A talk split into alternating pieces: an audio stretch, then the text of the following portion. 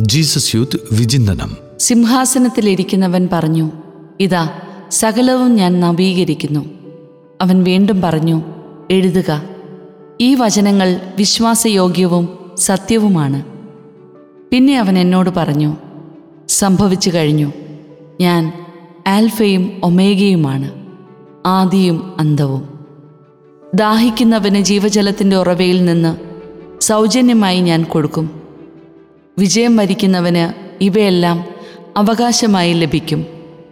ഞാൻ അവന് ദൈവവും അവൻ എനിക്ക് മകനുമായിരിക്കും.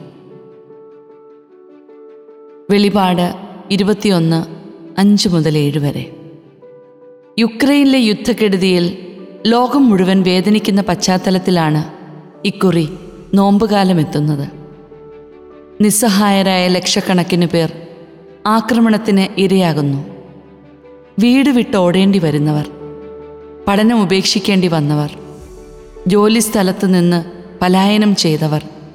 ഇതിനകം തന്നെ അപകടാവസ്ഥയിലായ നമ്മുടെ പരിസ്ഥിതിക്കും ഈ യുദ്ധമേൽപ്പിക്കുന്ന ആഘാതം എത്ര? യുദ്ധങ്ങൾ പിറക്കുന്നത് തിന്മ ഭരണം നടത്തുന്ന ഹൃദയങ്ങളിലാണ്.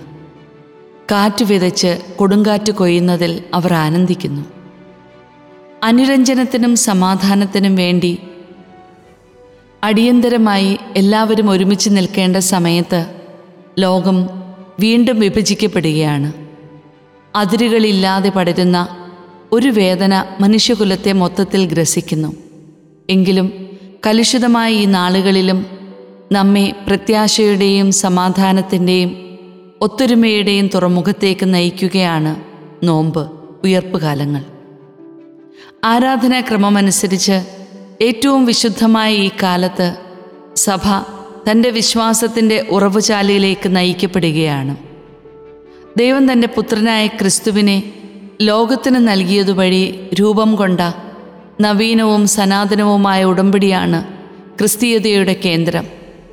ലോകത്തിലേക്ക് വന്ന ദൈവത്തിന്റെ കുഞ്ഞാട് പൂർണമായ സ്നേഹവും അനുസരണവും ലോകത്തിന് കാണിച്ചു കൊടുത്തു. സഹനങ്ങളിലൂടെ അവൻ സ്വയം പരിപൂർണനാക്കി. ഒടുവിൽ മനുഷ്യപാപങ്ങൾക്ക് പരിഹാരമായി ദൈവത്തെ പ്രീതിപ്പെടുത്താൻ അവൻ തന്നെ തന്നെ വിട്ടു നൽകി. മരിച്ചവരിൽ നിന്ന് ക്രിസ്തുവിനെ ഉയർപ്പിച്ച് പിതാവ് അവനിലുള്ള തന്റെ സംപ്രീതി വെളിപ്പെടുത്തുക മാത്രമല്ല മറിച്ച് അവനെ ജനതകളുടെ പ്രകാശമായി ഉയർത്തുക കൂടിയാണ് ചെയ്തത്. സ്വന്തം രക്തം നൽകി ലോകത്തെ വീണ്ടെടുത്ത ഉദ്ധിതനായ ക്രിസ്തുവിനെ ദൈവം നമ്മുടെ സമാധാനത്തിന്റെ ഉറവിടമായി സ്ഥാപിച്ചിരിക്കുന്നു. മനുഷ്യകുല ചരിത്രത്തിന്റെയും യാതനയുടെയും അന്തരാർത്ഥങ്ങൾ വെളിവാക്കാൻ യോഗ്യതയും കഴിവും കുഞ്ഞാടിന് മാത്രമാണുള്ളത്. കാരണം അവൻ ആൽഫയും ഒമേഗയുമാണ്. ആയിരിക്കുന്നവനും ആയിരുന്നവനും ഇനി വരാനിരിക്കുന്നവനും അവനാണ്. ഉദ്ധിതനായ ക്രിസ്തു മനുഷ്യജീവിതത്തിന്റെ എല്ലാ ഇടങ്ങളിലും സന്നിഹിതനാണ്.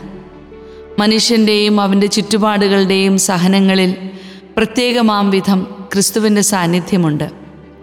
മനുഷ്യനോടുള്ള ക്രിസ്തുവിന്റെ സാമീപ്യം ദൃശ്യമാകുന്നതും അനുഭവവേദ്യമാകുന്നതും സഭയ്ക്ക് ഓരോ വ്യക്തിയോടുമുള്ള സാമീപ്യത്തിലൂടെയാണ്.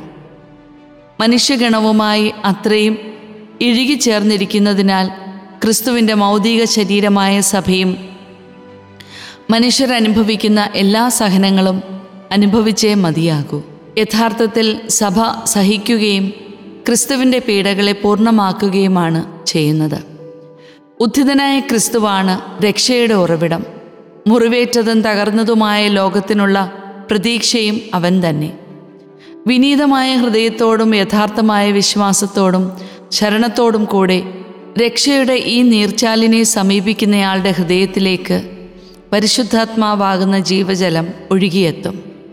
വിശ്വാസിയുടെ ഹൃദയത്തിലേക്ക് വർഷിക്കപ്പെടുന്ന സ്നേഹത്തിന്റെ ഈ ആത്മാവാണ് ആബാ പിതാവേ എന്ന് ദൈവത്തെ വിളിക്കാൻ ക്രൈസ്തവരെ ശക്തിപ്പെടുത്തുന്നത്.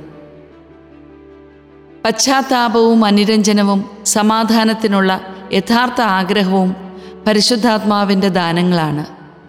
തകർന്ന ലോകത്തെ നവീകരിക്കുന്നതിനും വീണ്ടും പണിതുയർത്തുന്നതിനും വഴി തുറക്കുന്നത് യഥാർത്ഥത്തിൽ പരിശുദ്ധാത്മാവാണ്.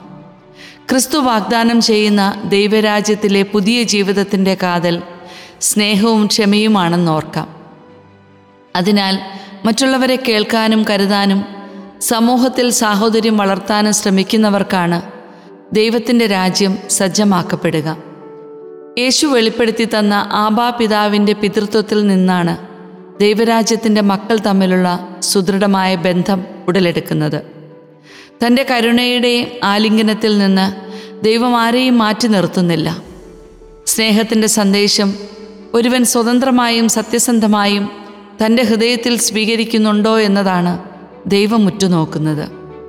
സ്നേഹിക്കാത്തവരെയും സ്നേഹിക്കപ്പെടാത്തവരെയും പാപികളെയും ബലഹീനരെയും നീതി നിറഞ്ഞ ഒരു പുതിയ ലോകം തേടുന്നവരെയുമെല്ലാം തന്റെ പുത്രനിലൂടെയും പരിശുദ്ധാത്മാവിലൂടെയും സ്വയം നൽകി ദൈവം സ്നേഹിക്കുന്നു. അനുരഞ്ജനത്തിന്റെയും സമാധാനത്തിന്റെയും വിജയകഥകൾ എന്നും സഹനത്തിന്റെ ഉലയിൽ രൂപപ്പെട്ടവയാണ്. ഓരോരുത്തരും തങ്ങളുടെ സ്വാർത്ഥതയ്ക്കും ലാഭേച്ഛയ്ക്കും അനുസരിച്ച് നിഷ്കളങ്കരെയും ബലഹീനരെയും പീഡിപ്പിച്ചത് അംഗീകരിക്കുമ്പോഴാണ് അത് സംഭവിക്കുന്നത്. ചരിത്രത്തിൽ കൂടിയിരിക്കുന്ന അഗാധമായ വേദനകൾ മൂലം ഇന്നും കരയുന്ന ലോകത്തെ കൂടുതൽ ശ്രദ്ധയോടെ കേൾക്കാനുള്ള വിളിയാണ് നോമ്പും ഉയർപ്പും നമ്മുടെ മുൻപിൽ വയ്ക്കുന്നത്. ഈ പശ്ചാത്തലത്തിൽ നോമ്പിനെ നാം എങ്ങനെയാണ് ആത്മീയ ഒരുക്കത്തിനുള്ള സമയമാക്കി മാറ്റുന്നത്? ഉദ്ധിതനുമായുള്ള ആത്മീയ സംഗമമാണ് ഉയർപ്പ് തിരുനാളെങ്കിൽ നോമ്പ് അതിനു മുന്നോടിയായുള്ള ആത്മീയ പ്രണയകാലമാണ്. ക്രിസ്തുവിനെ പോലെ തകർക്കപ്പെടാനും ഒടുവിൽ അവനെപ്പോലെ വിജയികളാകാനും ദൈവത്തിന്റെ മകനും മകളുമാകാനും നമുക്കെങ്ങനെ സ്നേഹത്തിൽ നമ്മെ തന്നെ വിട്ടുകൊടുക്കാൻ കഴിയും? ഉപവാസവും ത്യാഗവും വഴി ദാനധർമ്മങ്ങളും ആരാധനയും വഴി പ്രാർത്ഥനയും വിശ്വാസവും വഴി സമാധാനം സ്ഥാപിക്കാനും പ്രതീക്ഷ പകരാനും സാഹോദര്യം വളർത്താനും അങ്ങനെ തകർന്ന ലോകത്തെ വിളക്കി ചേർക്കാനും നമുക്ക് ശ്രമിക്കാം.